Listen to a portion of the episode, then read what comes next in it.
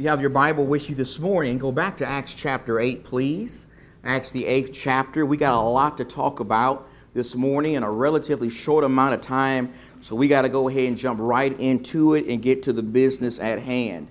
And Acts, the eighth chapter. In Acts, the eighth chapter, beginning with verse number 14 after telling us about the, the occasion when Philip the evangelist went down from Jerusalem to Samaria and he began preaching the word of God to the people and he baptized many of them, including a sorcerer that was among them named Simon. The Bible says in verse 14 Now, when the apostles in Jerusalem heard that Samaria had received the word of God, they sent them Peter and John, who came down and prayed for them that they might receive the Holy Spirit. For he had not yet fallen upon any of them, they had simply been baptized in the name of the Lord Jesus. Then they began laying their hands on them, and they were receiving the Holy Spirit. Now, when Simon saw that the Spirit was bestowed through the laying on of the apostles' hands, he offered them money, saying, Give this authority to me as well, so that everyone on whom I lay my hands may receive the Holy Spirit. But Peter said to him, May your silver perish with you because you thought you could obtain the gift of God with money. You have no part or portion in this matter, for your heart is not right with God. Therefore, repent of this wickedness of yours and pray the Lord that, if possible, the intention of your heart may be forgiven you, for I see that you are in the gall of bitterness and in the bondage of iniquity. What was the big deal?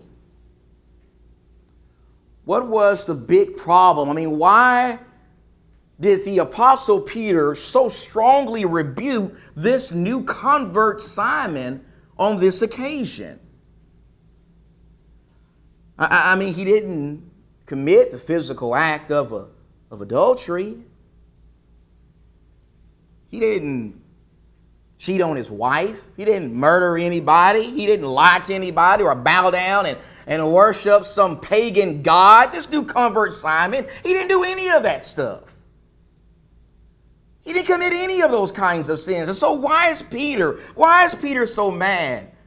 Why is he so mad? Why is he so upset on this occasion? Someone says, well, well, Sean, the reason why Peter is so upset is because Simon is disrespecting the Holy Spirit.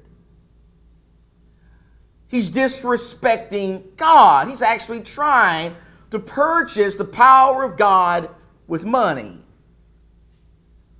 Someone says that's the reason why Peter is so upset on this occasion. And while I do agree that all of those things are true, let me suggest that there is more going on here in this text that we got to look a little closer at to see. Let me suggest, in addition to disrespecting God and trying to purchase his power with money, another reason why Peter is sternly rebuking Simon on this occasion is because he knows he has a heart problem. He has a heart disease. He has a spiritual heart disease. Notice again the text in verse number 21. In verse 21, Peter says to Simon, Your heart is not right with God. You see that? In verse number 22, he says, Pray to the Lord that if possible, he might forgive the intention of your heart. In verse number 23, he says, I see that you, or in this case, your heart, is in the gall of bitterness and in the bondage of iniquity. I want to highlight that word gall that Peter uses there in the text. That word gall that Peter uses there is not a word that we really use a whole lot in our society today, but it has a very powerful meaning. This word gall that Peter uses actually is a reference to poison. It is actually a reference to poisonous secretion that came from various plants. In other words, here in this text, the Apostle Peter is saying to Simon, he is saying, Simon, the reason I got a problem with you right now, the reason why God has a problem with you is because you've been poisoned.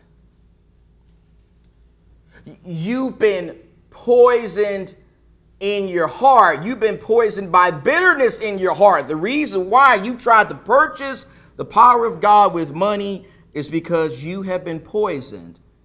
You've been poisoned by bitterness. You've been poisoned by bitterness. Here, Peter is exposing the bitterness that was in Simon's heart on this occasion. And let me just ask you this morning have you ever experienced that before? In your own life, have you ever been poisoned by bitterness? Have you ever been poisoned in your heart by bitterness? Do you even know what it means to be poisoned in your heart by bitterness?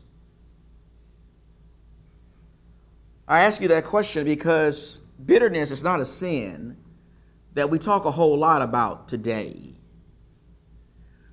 It is not a sin that we really emphasize a whole lot like we do the sin of adultery or the sin of fornication or homosexuality or even murder. You see, unlike sins like that, bitterness is often viewed by us, the people of God today, as something that's not really a big deal. We view it as something that's not really serious business in the eyes of God. But I want you to notice how, according to the Apostle Peter, bitterness is serious business in the eyes of God. Bitterness is a big deal in the eyes of God. Bitterness is something that the devil can use to cripple us and disable us and wreak all kinds of, of, of spiritual havoc in our lives. That's what the Apostle Peter is saying there in that text. And so, since that is the case, I think as we continue on with our Rise and Above series for the year, we need to spend some, some time talking about that.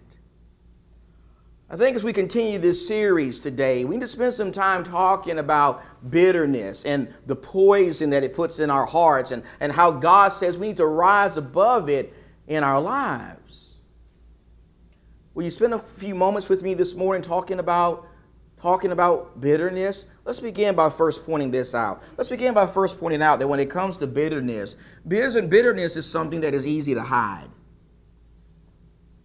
It is easy to disguise. It is easy to conceal, even in an assembly like this, from other people because it is a sin that occurs in the inside. It is a sin that occurs inside a person's heart. I mean, that's exactly what Peter says to Simon back in Acts chapter 8. Remember in Acts chapter 8 in verse number 21, before telling Simon that he was in the gall of bitterness, Peter first told him, he said, Your heart's not right. He, he says your heart is, is not right with God. You see, from that language, we learn that bitterness is a heart problem. Bitterness is a heart disease. It is a spiritual heart disease. It is something that can be easy to, to hide and, and disguise and conceal, but eventually, eventually it does manifest itself. Eventually, it does come out of a person. It will either come out in a person through their speech, or through their body language or in how they are treating other people. Another way we could say that is when it comes to bitterness, we need to understand that bitterness is often connected to many other sins. It is often tied to many other sins. It is often tied to many of the deeds of the flesh that the Apostle Paul talks about in Galatians 5, verses 19 through 21. It is often tied to outbursts of anger and disputes and dissensions and factions. It is often tied to malice and gossip and just flat out rudeness and meanness. It is often tied to selfishness and slander and unforgiveness and, and jealousy and, and envy. In fact, when it comes to jealousy and envy, that is exactly what was going on with Simon back in Acts chapter 8. In Acts chapter 8 and verse number 23, again, Peter says, For I see that you are in the gall of bitterness and in the bondage of iniquity. I submit to you that the bitterness that Peter speaks of in that verse is a bitterness that is tied to jealousy. It is a bitterness that is tied to envy. It is a bitterness that is tied to jealous envy. We should have noticed that when we considered Simon's background in our scripture reading this morning. Going back to the scripture reading this morning that Brother Jake read for us. Remember, in the scripture reading, we are introduced to Simon. We are told right away that when it came to Simon, Simon was a sorcerer, right? He was a sorcerer. He was a sorcerer who, through magic and all kinds of other forms of trickery, he had been deceiving the people of Samaria for a very long time. He had been deceiving them, maybe for many years, into thinking that he had great power from God. But now that he's a Christian, now that he's a follower of Jesus, now that he's been baptized for the remission of his sins, and he sees the Apostle Peter and the Apostle John really do have great power from God, guess what? He wants it. He, he wants it bad. He is coveting this power they have from God. He's thinking to himself, why can they have that, that kind of power, but, but I can't? Why can they perform real and legitimate miracles, but I can't? Why can they impart the ability to perform miracles to other Christians, but I can't? I know what I will do. I will try to purchase that power with money. That's the kind of stuff that Simon is thinking on that occasion. You see, the fact that Simon did not have the same kind of power as the apostles, that put some bitterness in his heart. That put some jealousy and some envy in his heart. That actually put him in the bondage of iniquity. It made him a slave of sin, Peter says. And so that means that when it comes to bitterness, bitterness is something that will keep us out of heaven. You want to go to heaven, don't you? I believe you want to go to heaven. I want to go to heaven.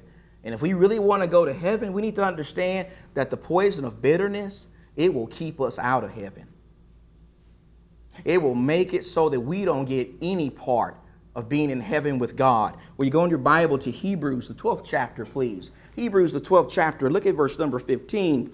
In Hebrews, the 12th chapter, and in verse number 15, the Hebrew writer says this He says, See to it that no one comes short of the grace of God, that no root of bitterness springing up causes trouble, and by it many be defiled. Now, notice how in this verse, the Hebrew writer in the second part of the verse makes our first point. He makes the point of how bitterness is a root of all kind of problems. It is tied to so many other things that are contrary to the will of God. He makes that point in the second part of the verse. But notice the first part. In the first part of the verse, he tells us that bitterness is so serious that it will cause us to come short of the grace of God. We've been talking about the grace of God today. The grace of God is what saves us. We understand that, right?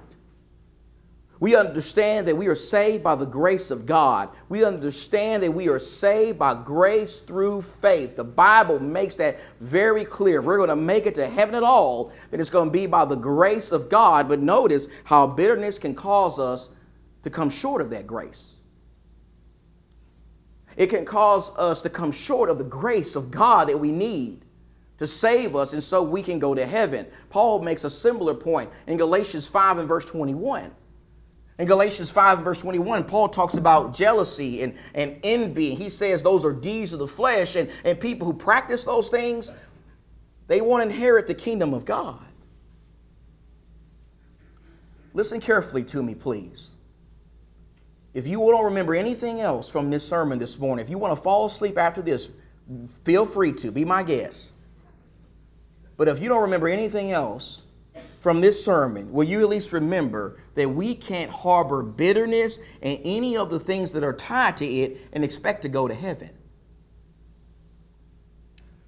We can't be envious of people and their good fortune in life and expect to go to heaven. We can't be jealous of other people and their good fortune in life and expect to go to heaven. We can't harbor grudges. We can't be rude and mean and unkind. We can't have unforgiveness in our hearts and expect to go to heaven. That's just not going to work. That, that is just not what the Bible teaches. That is not what the scriptures say. That does not please God on any level at all. In fact, those kinds of heart issues actually stand in direct opposition to the things of God. They actually stand in direct opposition to everything the Bible tells us about God and His character and His nature. Let me tell you something.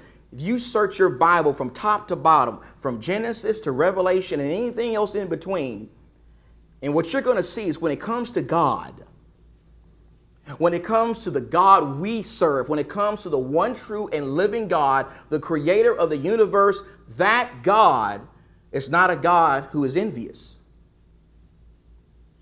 That God is not a God who harbors grudges. He is not a God who is unkind and, and, selfish. He is not a God who is unwilling to forgive people who do him wrong. In fact, to the contrary, the Bible says that when we repent and ask God to forgive us, not only will he forgive us, but he will what? Remember our sins no more. You see, when God forgives, unlike us, he really forgives. He really forgives his people. Bitterness stands in direct opposition to everything God tells us about His character and about His nature. Bitterness will destroy our relationship with God, but not only will it destroy our relationship with God, we also need to understand that it will destroy our relationship with other people.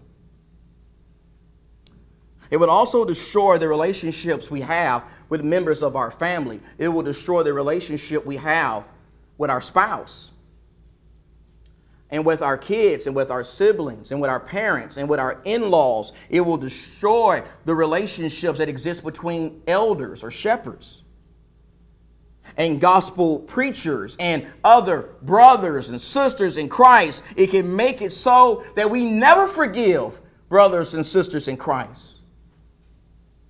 It will make it so that we hold grudges for decades against brothers and sisters in Christ that we feel have done us wrong. It will lead us to having a spirit that says, I will never forgive that person.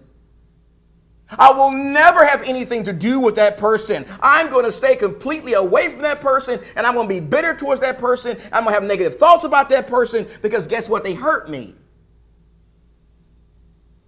They slighted me in some way. They overlooked me in some way.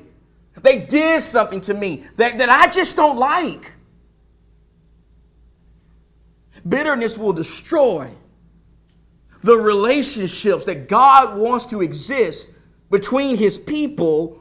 And let me ask you this when it comes to our spouse, when it comes to our marriages, have you ever you ever been bitter against your spouse? You ever been bitter against your husband or against your wife. Now, if you're thinking right now that you've never been bitter towards your husband or your wife, I want you to come up to me after service and tell me that because guess what? That means we need to have a sermon about lying.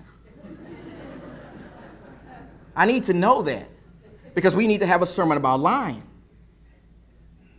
I don't care who you are this morning.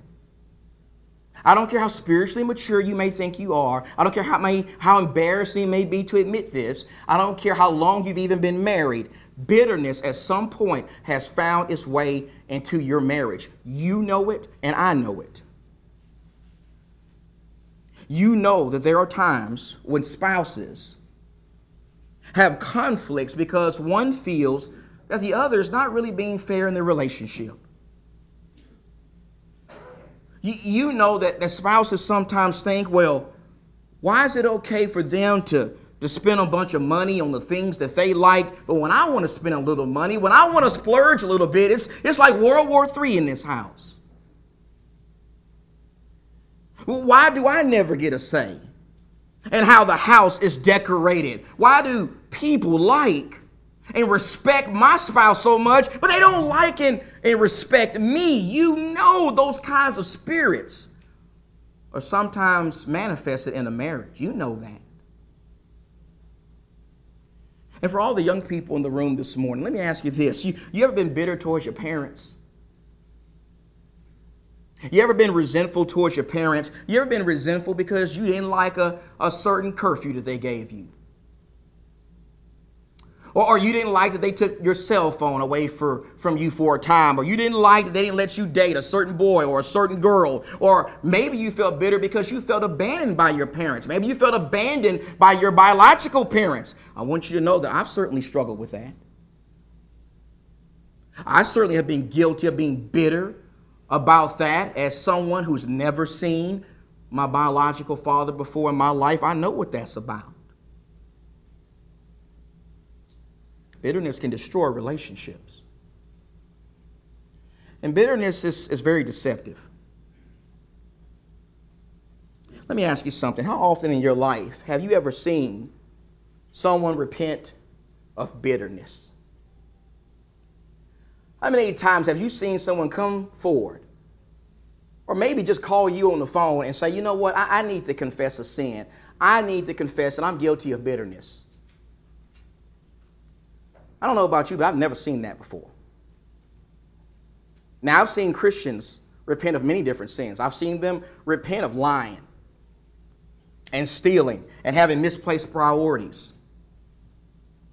I've seen Christians repent of doing drugs and drinking and even committing adultery. And I've seen them repent of all those kinds of sins, but, but I've never seen anyone in my life ever acknowledge and repent of bitterness. In fact, the man who trained me to preach, a man who's been preaching for 40 years, he once told me, he once said that in 40 years of preaching the gospel full time, he had only seen two cases, two, of Christians who repented of bitterness. He'd only seen that two times, and in one particular case, a woman came to him and, and she acknowledged how bitterness had made her life miserable. She acknowledged how bitterness had made her a slave. It had made her a slave of sin. It had made her a slave of the person that she was bitter against, and she was tired of living that way. She was tired of being that kind of slave every single day. And so she gave it up. She repented of that bitterness. And I'm going to tell you something that's rare. It is rare for Christians to even privately repent of bitterness. Instead of repenting of bitterness, you know we like to do? We like to hold on to our bitterness. We like to justify our bitterness. We like to lie about our bitterness. We like to be pitiful and think things like, well, you know what? I deserve to feel this way. I deserve to be angry. I deserve to be resentful. I deserve to wallow in this unforgiving spirit because that person was just wrong. That person hurt me. That person hurt me deeply. That person betrayed my trust. That person embarrassed me in front of other people. You see, while all sin is certainly deceptive, bitterness is a sin that is especially deceptive. It is easy to lie to ourselves and justify, try to justify why it's okay to be bitter. And in fact, it's so deceptive that you know another consequence of bitterness? It can linger a long time. It can linger a long time in a person's life. I think that's exactly what happened in the case of King Saul. Will you go in your Bible, please, to 1 Samuel, the 18th chapter? You remember King Saul, don't you? Remember, Saul was the first king of Israel. He was a man who started out with a lot of promise and a lot of potential, but eventually, when it was all said and done, he was a failure. He was a complete failure in the eyes of God. Now, one of the reasons why this man was such a failure, one of the reasons why he was not a man of God, was because he was a bitter man. He let bitterness destroy his heart. He was bitter towards God for rejecting him as king, but he was also bitter towards David, remember? He was very bitter towards David, king, the, the future King David. And so we see in 1 Samuel 18 and verse 7, the context here is, is David is rising up in the ranks. He's becoming a great military leader. He's accomplishing a lot of victories for Israel. David should be, or Saul rather, should be ecstatic to have a man like this working for him, but he's not. And so in 1 Samuel 18 and verse 7, it says, The women sang as they played and said, Saul has slain his thousands, and David his tens, his ten thousands. Verse 8, then Saul became very angry for this saying displeased him, and he said, They have ascribed to David ten thousands, but to me they have, they have ascribed thousands. Now, what more can he have but the kingdom? Now, look at verse 9. Saul looked at David with what? Suspicion. From that day on. Do you see the bitterness that's in this man's heart? Do you see the jealousy that's in his heart? Do you see the envy that's in his heart? Saul is jealous and envy because David is so respected by the people of Israel. He is bitter towards David. In fact, not only is he bitter towards David, but as you continue his story, as I said, you're going to see that he's going to become bitter towards God. He's going to be bitter about the fact that God rejects him as king and he's going to give the kingdom to David. He doesn't like that at all. In fact, for much of his reign, you know what Saul does? He actually tries to fight against that. He actually tries to kill David on several occasions because he just can't accept the will of God. He's a bitter man. Bitterness destroyed Saul and made him an infamous man. But another person I think about is Esau. You remember Esau, the brother of Jacob?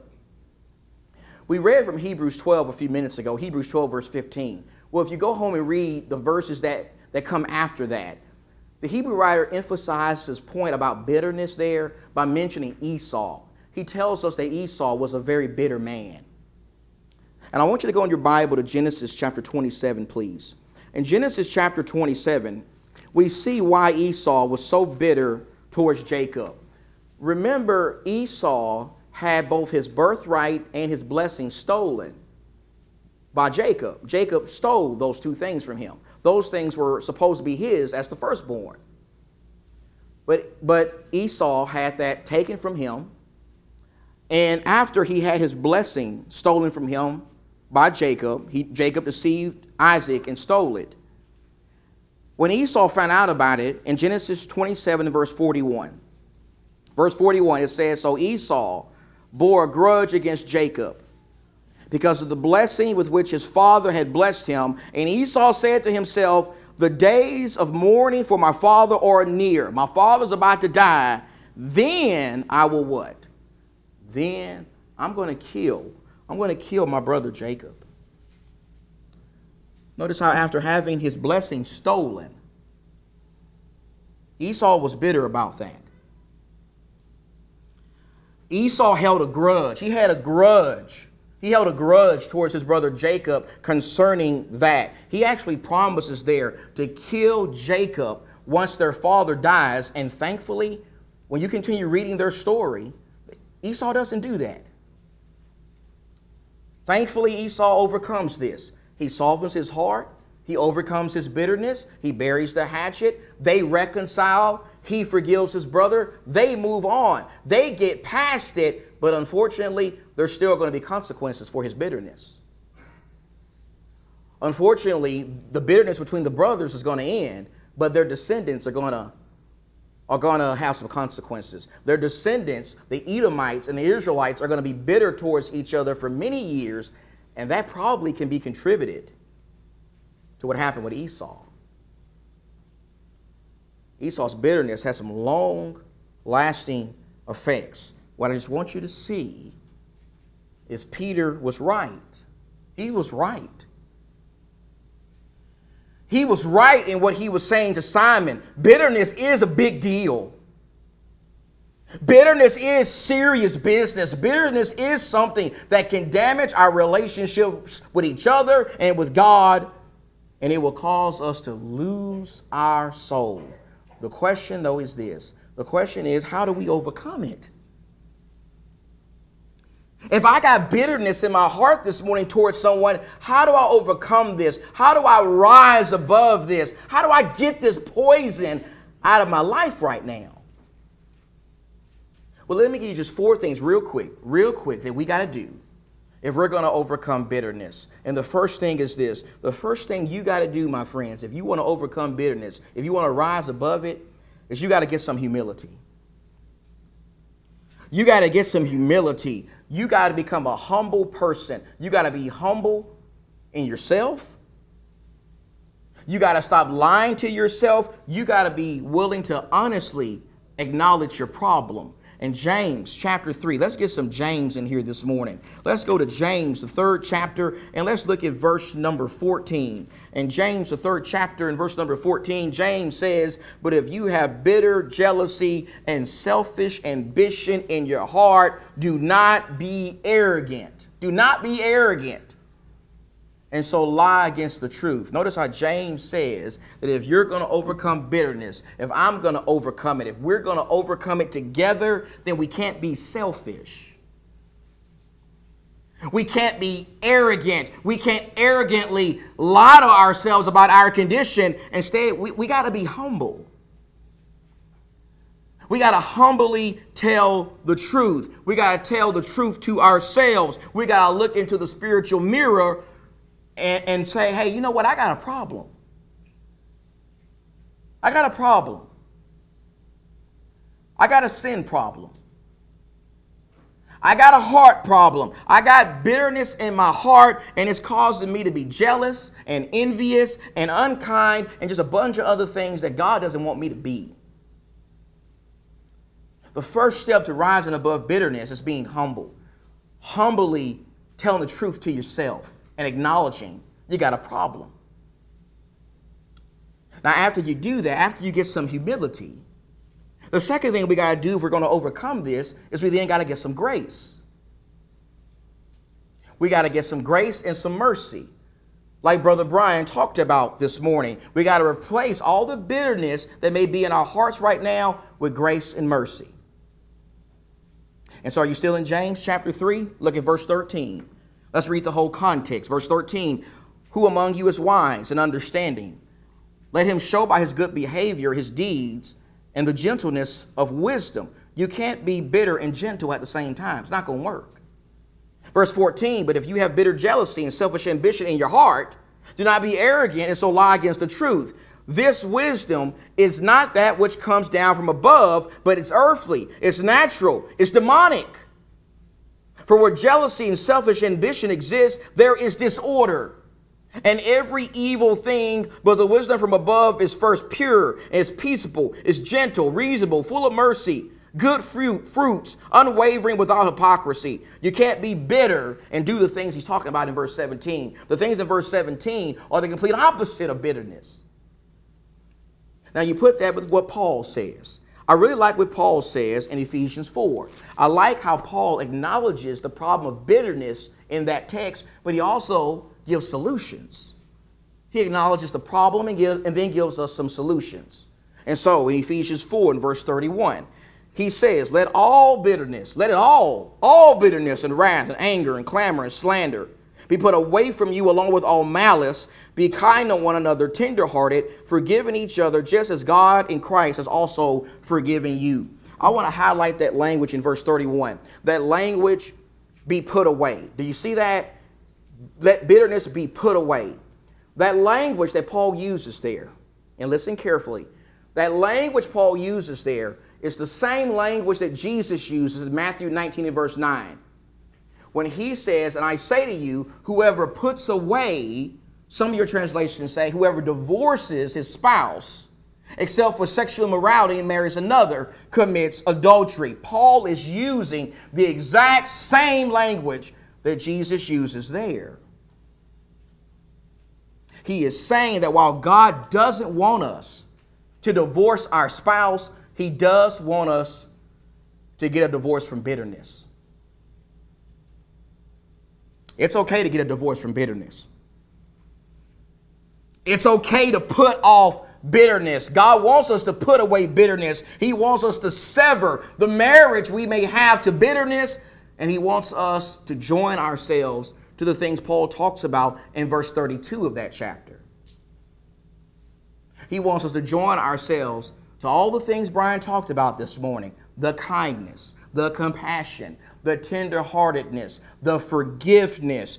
God wants us to get married to that kind of stuff. He wants us to be like Him.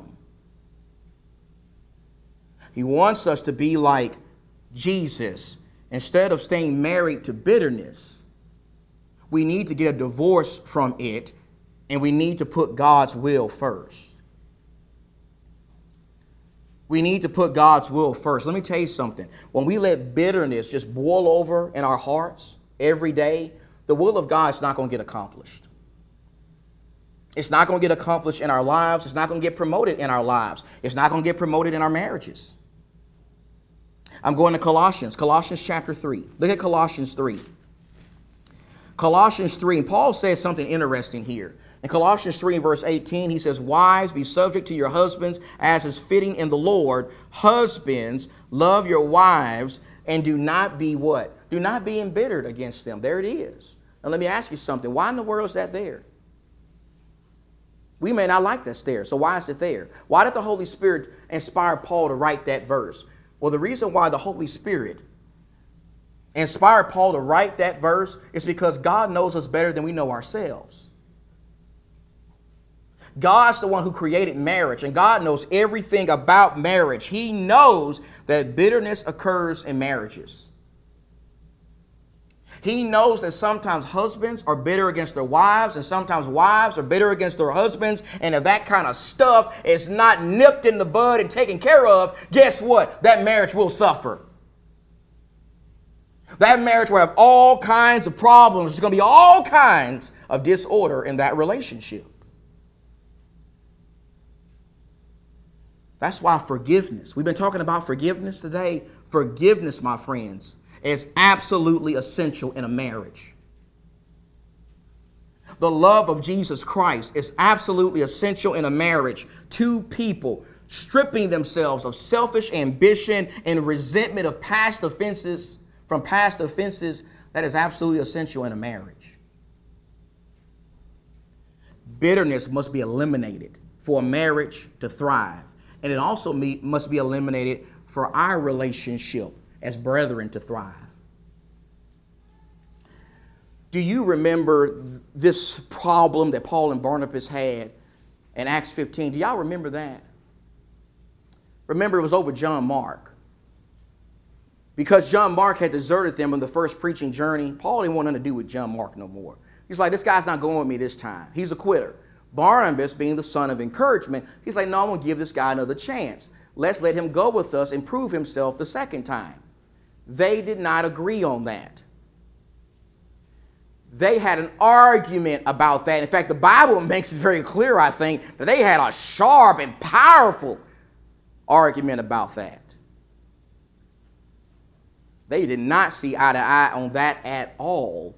But you know what? Instead of acting like little babies, like we do from time to time, instead of folding up their arms and pouting and saying i didn't get my way and i'm going to go home and, and i'm just going to i'm going to let this just stew over in me instead of doing that you know what they did? They figured out a way to still do god's will first. They figured out a way to put god's will first. They said you know what? Since we can't agree on this we're going to split up barnabas you take john mark you go that way Paul says, I take Silas and I'm going to go the other way. We don't agree on this, but we're not going to be bitter about it. We're going to put God's will first. That's what they did. The question is, are we doing that? The question is, are we putting God's will first in our lives, or are we allowing the devil to use bitterness to stop us from putting God's will first? Are we allowing the devil to stop us from doing things like loving other people and forgiving other people and being kind to other people and reconciling with other people and, and wanting what is best for other people? I want to submit that if we're struggling with putting God's will first because bitterness is in the way, you know we need to do? One more thing.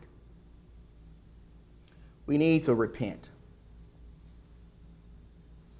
We need to repent right here and right now, and we shouldn't care what anybody else has to say about it. Go back to Acts 8 one more time. Let's bring this full circle. Remember, after Simon had his bitterness exposed by Peter, in verse 21, he said, You have no part or portion in this matter, for your heart is not right before God. Therefore, repent of this wickedness of yours and pray the Lord that, if possible, the intention of your heart may be forgiven you. For I see that you're in the gall of bitterness and in the bondage of iniquity. Notice how Peter said to Simon, What you need to do, since you got bitterness, bitterness in your heart, is you need, you need to repent. You need to pray to God and you need to beg Him to forgive you for this bitterness. That's what Simon needed to do. And guess what? That's what we need to do. That's what I need to do. That's what you need to do. If we have bitterness in our hearts this morning, we need to stop making excuses and we just need to repent. We need to change and we need to reform. We need to pray to God today and we need to beg Him to forgive us and we need to beg Him to replace the bitterness in our hearts with His love. That's what we need to do. In fact, I submit that if anyone had a right to be bitter, it would be God. Will you agree with that? I mean, when we consider all the stuff we've done against God, when we consider all the sins we've committed against God, He could harbor a grudge.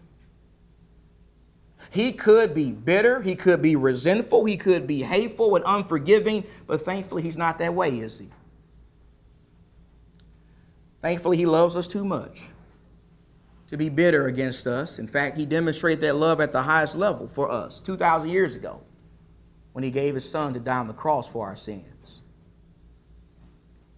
We don't serve a bitter God. Instead, we serve a kind God and a loving God and a God who wants to reconcile with his people. And if that's what you need this morning, if you need God's forgiveness, if you need to be reconciled unto him, you have an opportunity to do that. Whether it means responding to his gospel for the first time through faith and repentance and baptism, or repenting, maybe of some bitterness that may be in your heart this morning, whatever spiritual needs you may have. It'll be our pleasure to help you with that right here and right now. Let's stand. Let's sing together.